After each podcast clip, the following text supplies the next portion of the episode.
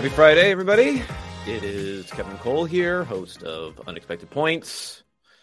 This is the Friday YouTube live stream taking Q&A plus um, talking about whatever edition of the pod. I'll put this out in podcast format. You can consume it over the weekend, but if you can tune in on Friday afternoons, and I admit I'm not great about keeping a rigid schedule as our friends over the pond would say, um, on Friday afternoons for when I'm going to do this. But, you know, I was a little busy today. I actually got some tennis in this afternoon. So props to your boy here working on his serve.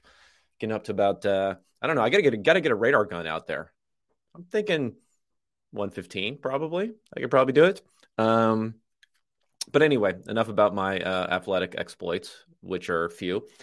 Um, let's talk NFL. Not the most eventful week, but uh, this article that came out today from Mike Sando, where he goes and you know Sando's Sando's the man. In case you didn't notice, I had him on my podcast, interview podcast, a few weeks back. I'd say he has the best relationships as far as getting in behind the scenes, um, talking to different executives, different relationships that he's worked, whether it's high level coaches, executives, um, other decision makers throughout the league. He's kind of the guy there. He started the quarterback tiering articles, which at ESPN, which I think Jeremy Fowler or someone took over there. Continuing on at the Athletic, he has this piece now, and he he does this a lot where he he, he talks all the different executives. He has one out, I believe, today. Uh, let me see. Let, let, me look at the timing on the tweet here. Yeah, he put it out today, um, where he wrote goes through all 32 teams, and he has some quotes from executives about the different drafts. And I love going through this because number one, you can learn stuff. You can get maybe a little bit better sense of feedback from the NFL on players that is not present in draft position. You know, I think draft position, and as I've discussed here, it's much better than trying to give teams credit for steals versus draft position reaches, maybe a little bit of a different deal, but we still don't know everything. We don't have every team's board. If we had every team's board, we'd have a much more complete view of what the real feedback is on all of these different prospects beyond what we're seeing on the final draft result. So, you know, any hint of that that we can get properly weighted is a good thing to see. And I also like to point out perhaps some of the flaws in the thinking from executives.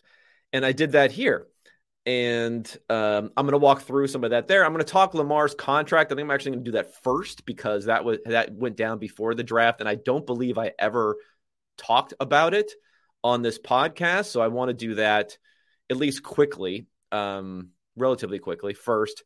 Then we'll talk through this article. Then we'll go Q and A. So I'll put it in the chat here right now.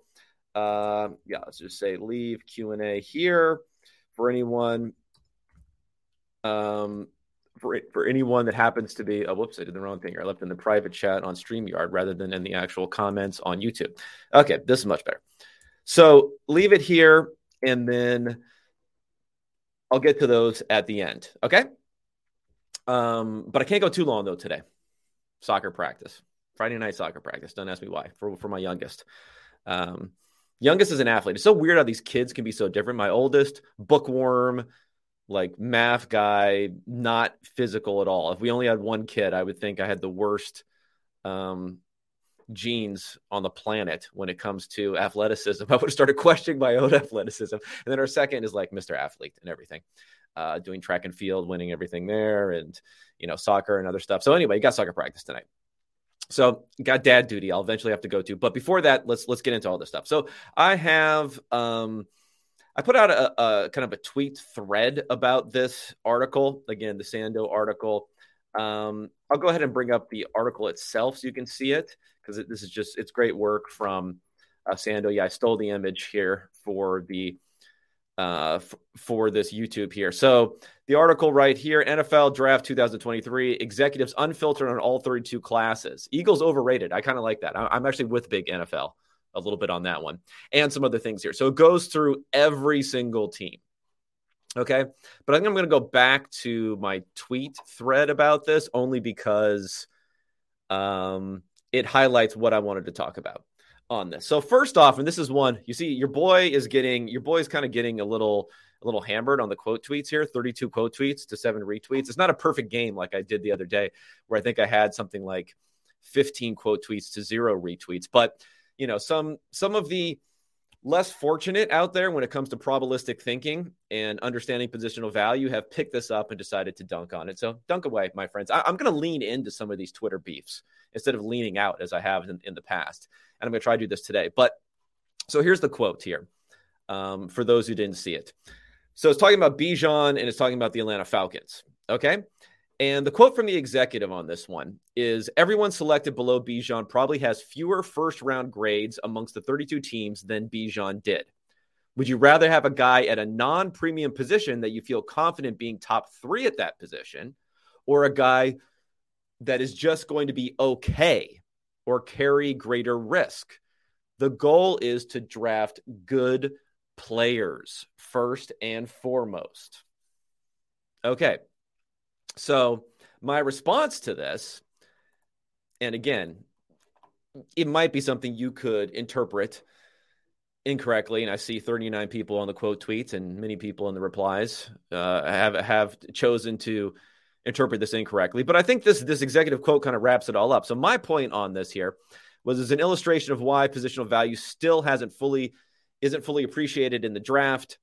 And it's it's also reflected in like the one size fits all big boards. You know, I complain about big boards. I did a piece myself where I took big board, I took grading from SIS Sports Info Solutions, wrapped it into um, contract values, and then tried to do my own kind of big board with contract values in here. So this is the part that people are are taking taking umbrage with. I don't know if umbrage is the correct word, but it's the point that people are, are, are trying to distort and get out there. And again, it, it feeds right into the incorrect thinking when it comes to positional value.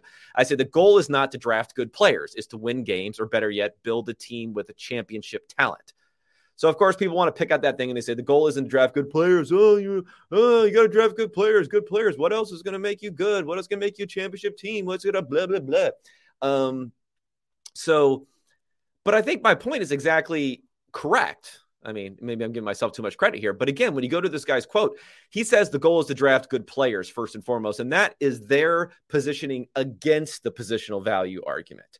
Against the positional value argument, they're saying, well, first you got to draft good players. You know, would you rather draft a guy who's just going to be okay or a great player at the position? And there's a couple different mistakes there. So, number one, like I said, and I still believe it's true, your ultimate goal is not to draft good players. It's just, that's looking at success rate. That's looking at that that's that is like the argument against positional value. That's exactly what people are thinking. People are thinking, hey, Bijan Robinson, great player. Um, the tackle that we could have gotten there, Skoronski or Wright or whoever we could have gotten in that area, um, not great player. Therefore, we draft Bijan first two different problems with that. Number one, of course, positions have different values. Uh, if you're going to say like the Chiefs versus the Eagles, let's think about that as uh, in the Super Bowl. Who, if you're going to line up every single player on each team at their respective positions and say who has the better player at all these different positions, Eagles are going to win, hand down. If you're just counting one, you're just going to give me one point for every single thing there, right? Uh, but the Chiefs probably have the two most valuable players in Patrick Mahomes and Travis Kelce, uh, you know, relative to their positions in the NFL. That's why they win. The Bills probably have better players if you if you take it if you look at all the different players there. Maybe the Bengals have better players. Maybe the 49ers have better players if Mahomes is just getting 1 point for being better than, you know, Brock Purdy or whoever there. But the Chiefs win the Super Bowl. And the reason they do is because, again, the goal is not to have the most good players. That's not the goal. It's an indisputable point. People can try to dunk on it all they want. That is not the goal. The goal is to win games. The goal is to have an overall team that has the highest upside, the most championship potential. You don't get that by just having the, the highest number of good or great players on your team. That's not enough. You have to have the right values, the right players in the right positions, and the most value in total. And certain positions, running back not being one of them. Again, this was in discussion of the Bijan pick running back being one of them, even having an elite player is not going to give you the most overall value versus having a very good player at another position. That's just the way it is. So when you're when you're maximizing for will this player be good or not in your draft selection, you're doing it wrong. That's the whole that's the whole positional value fallacy, not not being part of the positional value fallacy in the NFL. The second part of this, and this goes into some of the like pushback that I was getting on this.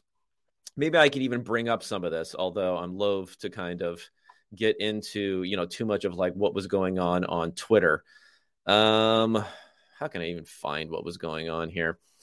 Yeah, there was there was some pushback, but I think it was perfectly illustrated. Actually, I think the reasons the reason that I'm getting a decent amount of flack for this is this Theo Ash guy. Do you guys know who this is? I'm not sure who this is. He has 63,000 followers, but he has like a shit ton of TikTok people.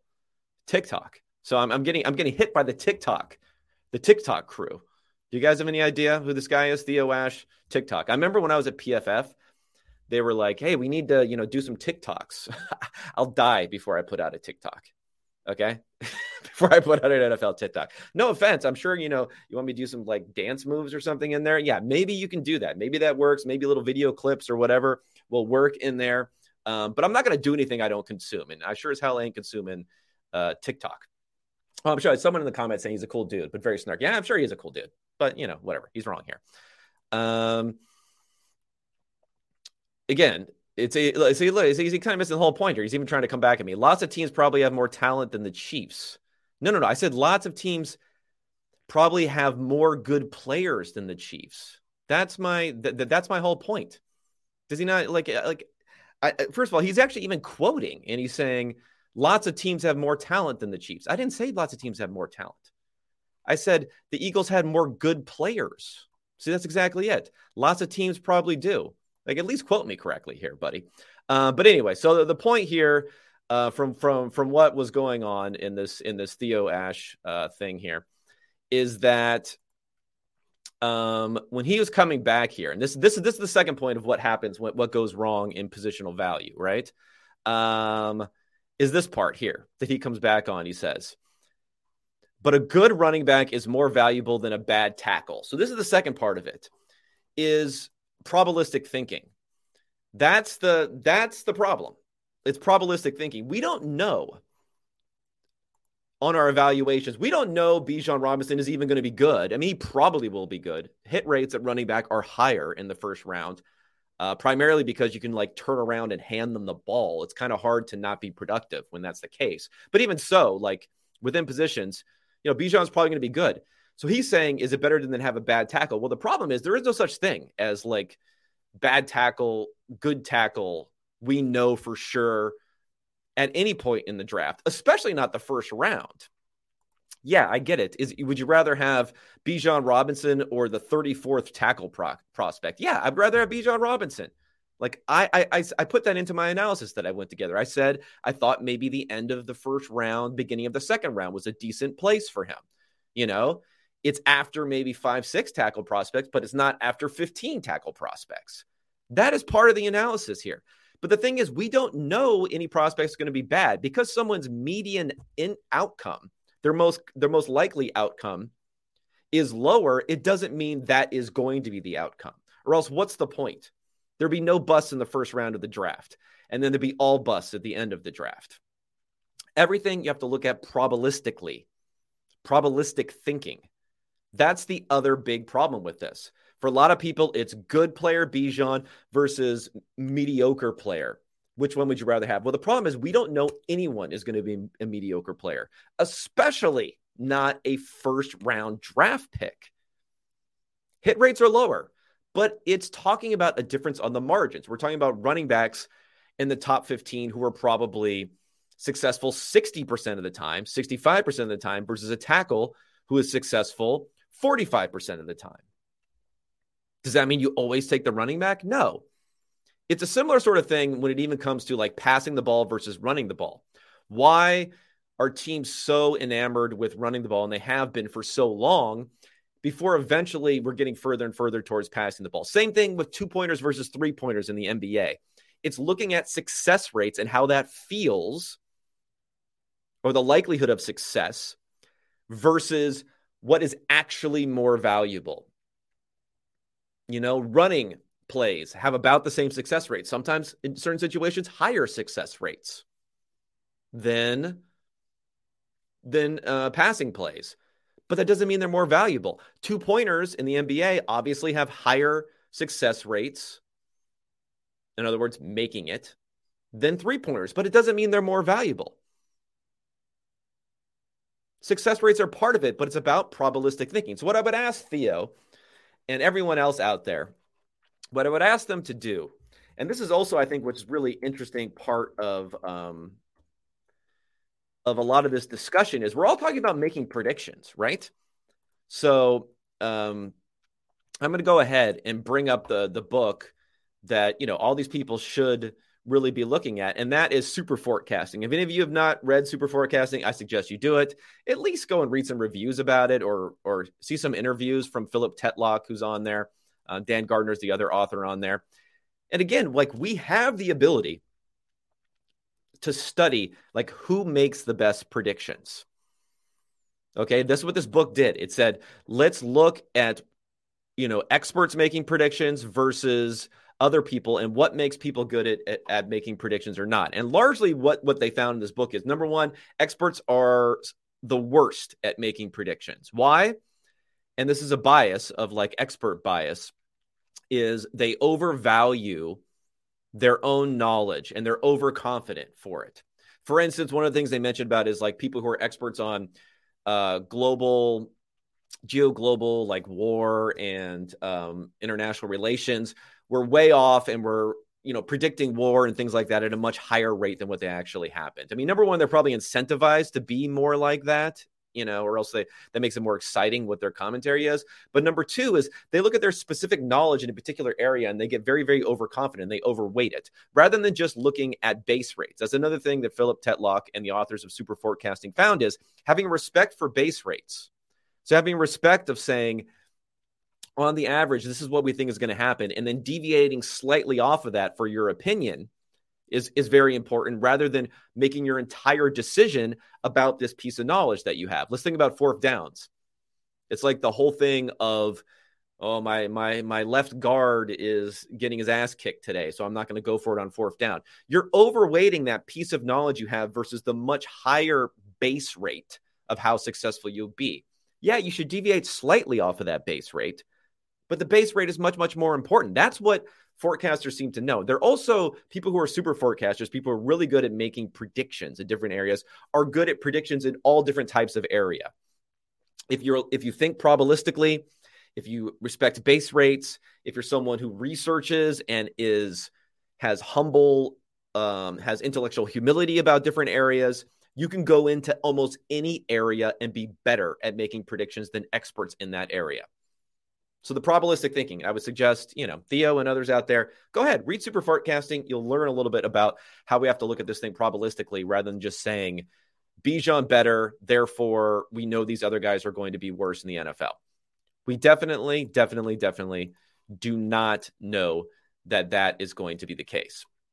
But anyway, getting back to um, getting getting back to this thread I had and the other different quotes that are in here. There's some good ones.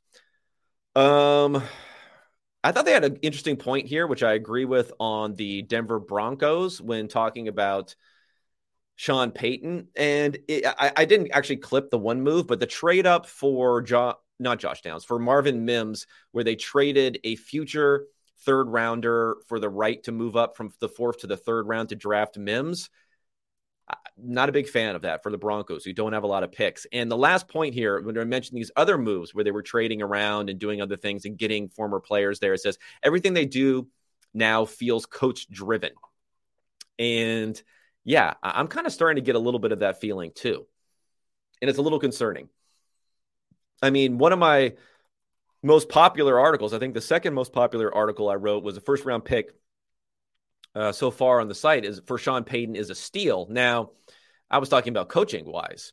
if he starts being an executive, yeah, I'm gonna I'm gonna be a little bit wor- uh, worried about that. Another interesting one was talking about Houston and what they did to trade up in this in this draft. So you know we know what they did to trade up here. We know about the uh, trade up from the 49ers for three first round picks and a third. But I, what I didn't realize is the last time we had this exact move that the Texans made. So a, a, a, trade from 12 to 3 for a non quarterback. The last time we had that happen was when Miami did it for Dion Jordan. How did that work out? Um, and all they traded was the 42nd pick. Now, this was a, a draft bereft of quarterbacks, but they're making the same. They're not trading up for a quarterback. So, like, did Houston really pay this ultra premium because there were other quarterbacks still left in this? I guess it's mostly Anthony Richardson because Will Levis didn't end up going until the second round. Uh, Hendon Hooker didn't end up going until the third round. So back then in 2013, same rookie wage scale, basically, uh, coming after 2011, the Dolphins were able to get up from 12 to 3 for just the 42nd overall pick. So an early ish second round pick. That's all it took. The Texans traded 33 overall in this draft. They traded next year's first and next year's third. All of that for a position player. I mean, I think Will Anderson's a better player, all that sort of stuff, but not that much better.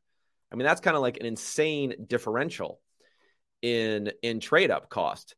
And then on top of that, I think there's also some bad thinking and but maybe this is actually part of the of the Texans thinking when it comes to uh like why they're okay with getting rid of future picks and let me make sure I'm going to get it here. Okay. Why they're why they're able to why they're okay getting rid of future picks is it's a combination of a couple different things. One, we have the principal agent problem. So they mention here, right here, one of the things I don't one executive's talking about here. He says, I don't know if their GM survives a really bad year and is making picks next year anyway. Yeah, that might that might be true. So like this this huge trade up that they made for Will Anderson, like that's not going to hurt them this season, right? It's not going to hurt them retaining their jobs necessarily. I mean, it might hurt a little bit because the player they could have gotten at 33 and 12 might actually have been better even for this season, but it's not going to hurt them a ton. It's going to hurt them a ton next year, the year after, the year after that. So, principal agent problem. Principal agent problem, for those who don't know, is the principal in this circumstance is the one who really cares about the longer term health and ownership of something, it would be ownership and probably the fans, I guess. And the agent here is tasked with maximizing the value for for this enterprise but they have their own concerns and they have their own wants and their own incentives. And in this case it's like you're not going to be there next year anyway so so why do that? So there's that which i thought was a little bit weird. And then another part when he's talking about this is whether or not they'll have an opportunity next year um to like like they already have CJ Stroud, so what do they need the pick? Uh, let me see. Where, where's the quote about that? I know there's a quote in here on this one. Um, here we go. So it says here, my guess is they were split between two players. Uh, actually, no, wait, that's not that's not the the pick. Um, anyway, there was another quote in here. I can't find it right this moment, but it was basically saying, "Hey, you know, if they're really bad, and they survive. They already got their quarterback, so they don't need a quarterback next year anyway. If you're the Texans, so who cares? But the thing is, if they're really, really bad, they might have a very, very valuable pick they can trade away. I mean, the Titans trade away to the number one pick in 2016 after drafting Marcus Mariota. Or you could, if CJ Stroud really, really stinks, you know, I'll be out in the streets saying they should draft another quarterback and think about it at least. Um, if it's Caleb Williams or someone like that. So, another issue there when it comes to being able to interpret these things by executives.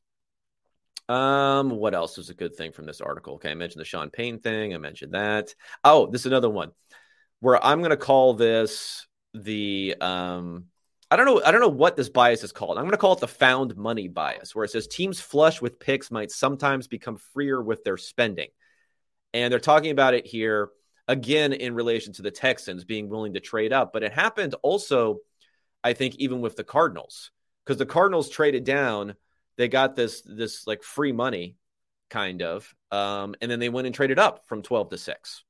So hey, they were like, we got all this free stuff, now we can trade up from twelve to six. Now at twelve, they would have gotten another tackle at twelve.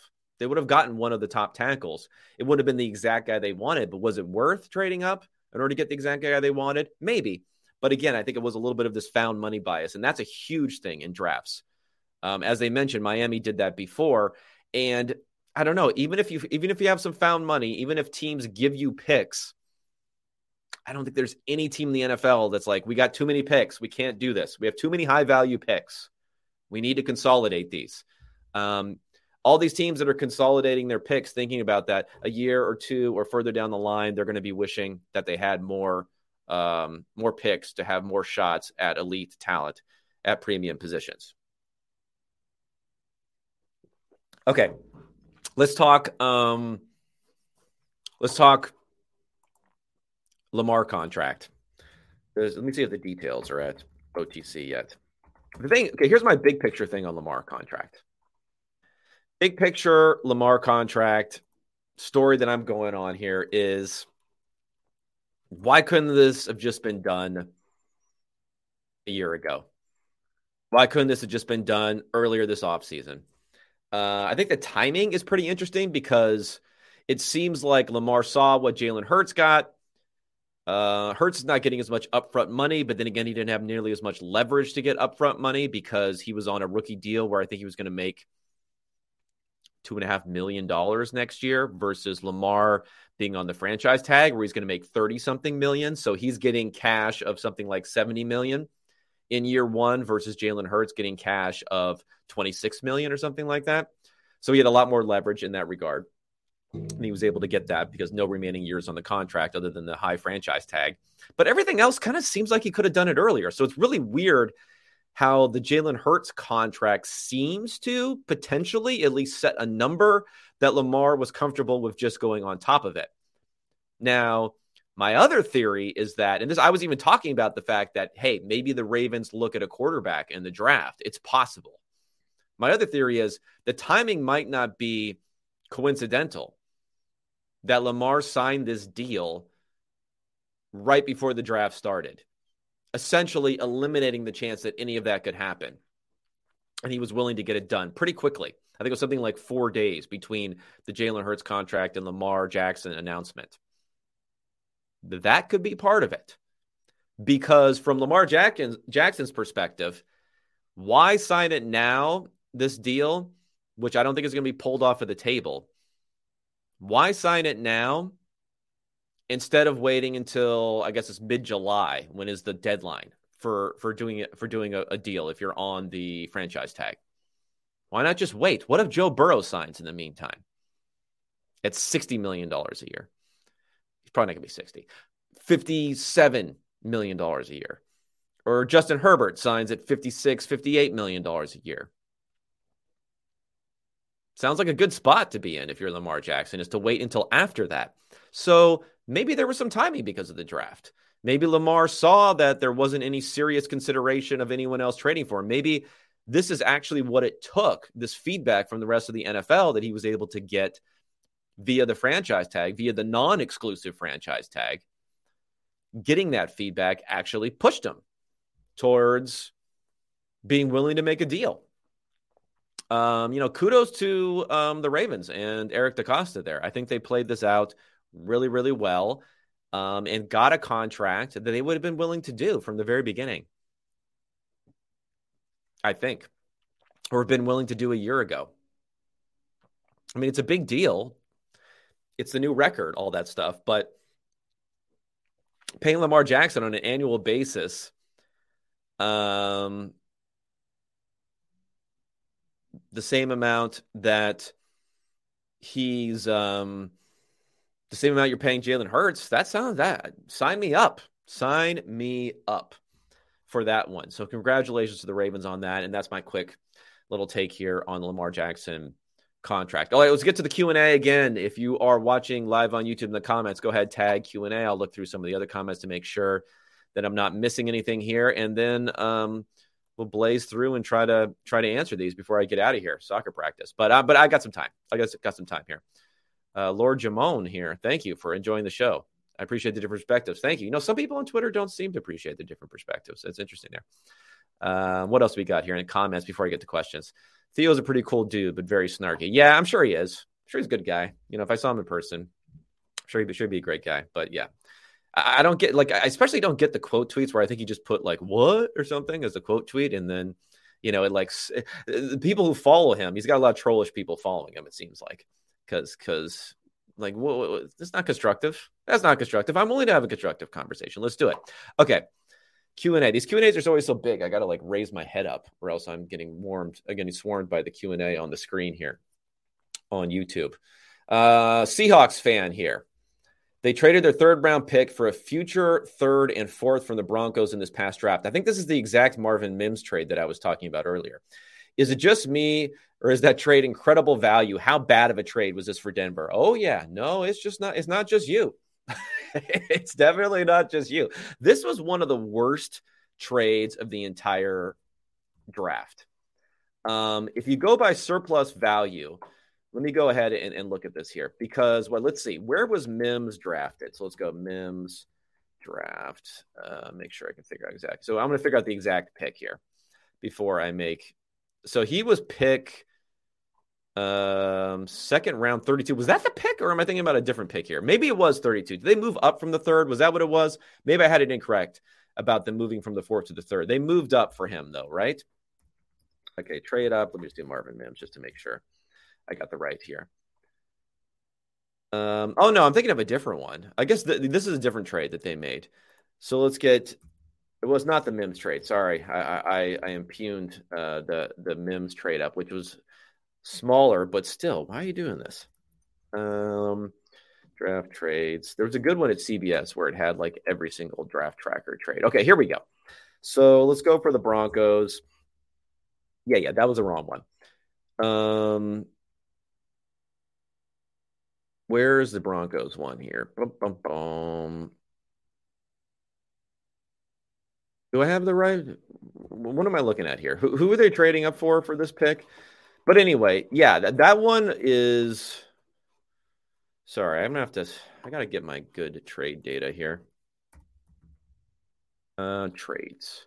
Okay. We'll look at this one here. Yeah, I think there were a few different Broncos trades here that that got okay. Can I find this? All right, I'm having I'm having difficulty finding this thing here, unfortunately. Okay, it says it says trade draft trade tracker, but I don't see this exact trade. Uh, hold on, let me look back in the comments so I can figure out who are they trading up for as part of this one. Um. Okay, I see the Marvin Mims. So they got 63 for trading 68, and then they flipped 139 for 183. That's fine. Um, Riley Moss, they moved up 108. Okay, this is one. Okay, this is the one I was talking about. So it was actually Riley Moss. It was not uh, that they were trading up for. It was not Marvin Mims. So this one is god awful. So they got oh yeah, they so so they traded up to 83rd and they gave up 108. So the difference between 83 and 108 in surplus value um, 83 in surplus value is worth 1.65% of the cap per season. So if you think about that in money, what, what, what's the cap right now? 100 and 238 or something like that. So it's well, let's just look at the percentage so we can figure out. So it's 1.65 and then 108 is 1.23. So it's point 4% surplus value. If you multiply that by four, you assume it's over the course. So it's 1.6% of surplus value is what you're losing. And you gave up a 2024 third round pick. So a third round pick, if it happens in the middle of the round, that is pick 80. So, so again, so they gained 0.4 on trading up. What they're going to give up next year is going to be 1.7. 1.7 versus 0.4. Now, you want to discount that by 20%, that's fine, but you got to discount that for it to be equal. you'd have to discount that value a year out by 75%, more than 75% for it to be an equal trade. So, yeah, that was disaster trade. That was the one that I was talking about with the Broncos as being the super, super duper disaster trade. And yeah, the Seahawks really, really uh, cleaned them out on that one. Um, okay. Is there a general metric or composite key for deciding how to balance draft capital and position? surplus contract value, position war, average hit rate, etc. I mean, I would say the best way to do it, and I, I didn't do this in the article, I just looked straight up at the grading and what they're assuming the player is going to be. But it would be range of outcomes for the player, probabilistic range of outcomes for the player based on historically what's happened, um, with input, of course, to the specifics of these players. Range of outcome, dollar value on what that type of player is worth on the free market or in the second contract market. Discounts applied as to how quickly or slowly the position gets up to speed. Running backs do get up to speed really fast in year one versus tight ends taking, you know, a year or two. So that would be part of it. And then just calculating out what your mean surplus value is by multiplying what the surplus value would be in all of these different probabilistic outcomes. Now, then you have one number you can go off of. So that would be like the one holy grail number. But at the same point in time, I think it's important to also look at and maybe give more credit to elite type of outcomes where you can really hit home runs. And again, for running backs, you're just not really going to hit a true grand slam like you would be on a tackle who hits or an edge rusher who hits as far as the surplus value you're going to get on them. So you probably give even more credit to that so the mean values are probably going to be higher. The probabilistic surplus value, mean values are probably going to be higher for an elite position. Uh, but you might even want to give additional credit for your ability to really hit things out of the park. Because if you do that a few times, um, then you really got that championship sort of sort of upside there. Okay, Q and A. I feel like people are using six game sample of a player who was not played in two years to gauge for Watson's future success, while ignoring his 53 game sample prior to relating to Watson. Um, Andrew Berry avatar. Interesting question that you would have about the Browns there. No, I'm just kidding. Uh, yeah, n- no doubt.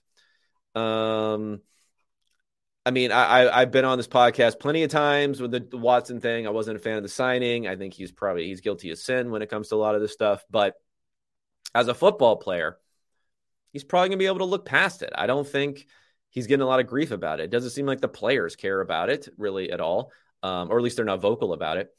And he's a damn good quarterback. I mean, coming out of 2020, he was the second guy to Mahomes. Some people thought he was even Mahomes adjacent coming out of that sort of sort of situation.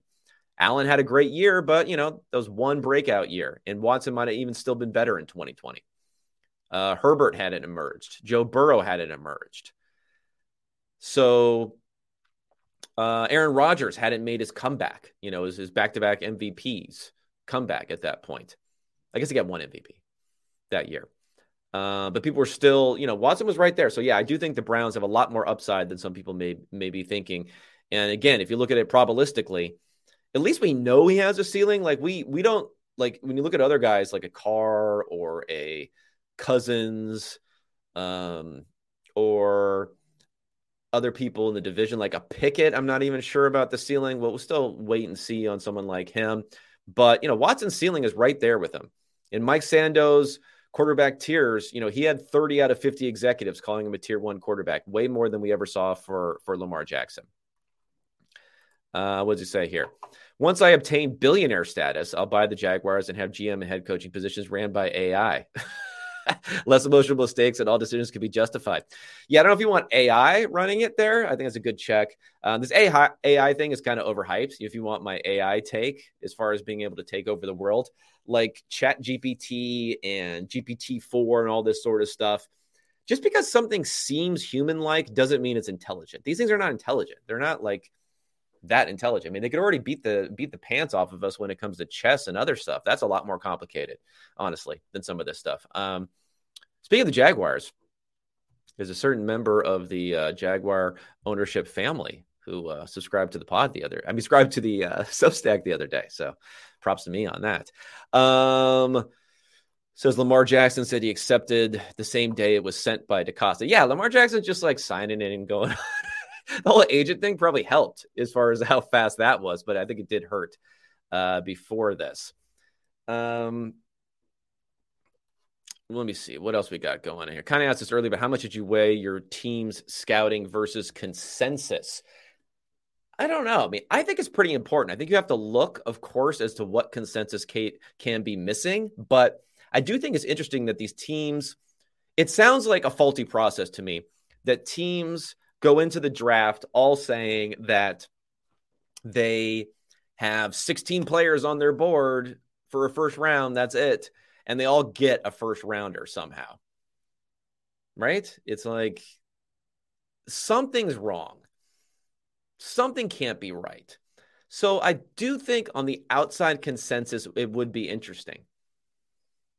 I mean, it would be interesting in a way. Maybe you don't have to go for like outside consensus, like you're getting dudes on Twitter who are like breaking down film. They're probably doing a fine job, but that, that might not be like you might not want to just go straight consensus big board. But some of that would be helpful. Um, but you know, maybe even contra- you just do like contract work. Just get a bunch of contractors to like do some analysis on guys and get more of a wisdom of crowds there.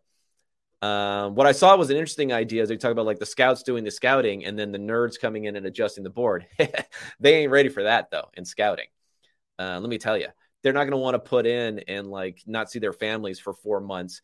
And then they're like, Bijan's our number five graded guy. And then the nerds come in and move it to 25.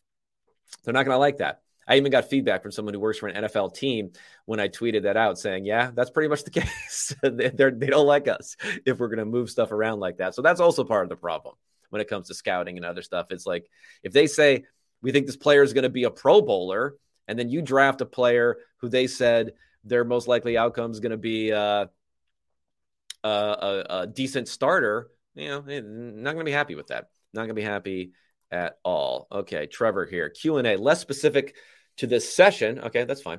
But much of the current methodology and analytics is tree based or linear regression. Do you see more recent ML developments becoming relevant? Yeah, I think tracking data really just requires some bigger stuff. So there are a lot of neural net sort of stuff being built into it. To, to be quite honest, I haven't really even gotten into that stuff. I mean, I'm more of a stayed at a Holiday Inn Express data scientist and like a true data scientist. I was a finance guy. I had my CFA, but you know, that doesn't require like programming or anything. It just requires having decent analytical and math skills. And so I did some like quantitative ish work, but I was no by no means a quant in doing finance. So I haven't really gotten into the neural net type of stuff because I just haven't seen the need to for the type of work I do. But I think when it comes to bigger data sets, stuff that we're just not seeing out here as much, but if you want to look at big data bowl submissions based upon tracking data, I think you'll see it in there. Um, I think you'll see other stuff. I mean, but I, I stick with the tree based and the linear stuff because, you know, it's all just a, a, helping us make better decisions as opposed to having the perfect answer anyway. Um, okay we just have one last comment here. Uh, gpt-4 is also not human-like. I've spent the past week grading philosophy papers. Very much clear which ones are written by machines because they suck. Yeah i think that's true i think that's very true someone shared a video the other day where they had a a like avatar attached to answers from GPT-4. I mean, not to mention that the mouth didn't quite move correctly. But someone someone commented, "Oh, this is the scariest thing I've ever seen." I was like, "This doesn't. This just seems like a really bad." Uh, like when you go on a website and you have a chat and like a really bad chat, like it was way too wordy. It was not colloquial at all, like the talk. Um, yeah, I, am not worried about it. This is, it's like the self-driving car thing, which reminds me how my wife, um, who who's doing podcasting, I think at the time she was with Planet Money, I want to say, or she might have been with um, Gimlet, where she was looking. I'm actually might have been when she was working for Gimlet and she was with this uh, podcast called Startup, and she was looking at self-driving cars and everything that was going in there. Um, a lot of hype cycle was going on at this point in time. I don't I don't remember when it was five, six years ago, maybe. Um, and she came out of the thing and she was like, "These, this is not going to work. Like this is this is this is going to take forever compared to what they're saying it's going to take on it." And I, am feeling very similar about the whole AI uh, uh, cycle uh, stuff right now. Uh, anyway, I think that's it for me. I'm going to get out of here after about 45 minutes. I appreciate everyone tuning in. I'll try to go a little bit earlier on Fridays when I do these in the future. I know this was a little bit late compared to earlier, um, four o'clock, but you know the schedule didn't quite match up. But I, I'm glad everyone wants to to jump in and and get to this. So it's funny because I don't want Coach GPT making philosophical decisions. We do need a random play selector, though. What do you think about that? Like what it's it's one of those things where like if you ask, you know, you're trying to like mix up your play calls, maybe, right? You're trying to mix up your play calls, but people are really, really bad at mimicking randomness. So I do think that would be interesting to have like a random play selector throw something at you. Uh, if you're a coach, and then no one could like figure out your tendencies again. Uh, but anyway, sorry. I, let me do my outro here. Uh, thanks everyone for tuning in. I'll talk to you more out there. Next week, I got uh, Hermsmeyer's coming back. He's like Mr. Negativity on the NFL and analytics. So I'm going to talk to him. I'm going to have uh, Ben Baldwin on the following week where we're going to go and rank GMs and rank front offices. That's always a fun exercise that the Saints fans hate and uh, a lot of good stuff coming in the offseason. I'm, I'm going to do some like non football interviews too. I think I'm going to talk to Ryan O'Hanlon, who wrote a great soccer analytics book. I'm going to try to talk to this other guy. Um, what's his name? Luke Burgis who wrote a book about mimetic desire and different things there. And he's a big sports fan. So I've had some conversations with him. So we're going to talk about that and kind of how that can be applied to the NFL and other things, and a lot of other things, and a lot of research and other podcasts on the way. Thanks everyone for tuning in. I'll be talking at you guys next week. In the meantime, of course, go to the Substack, unexpectedpoints.substack.com, and sign up there, and more research will be on the way.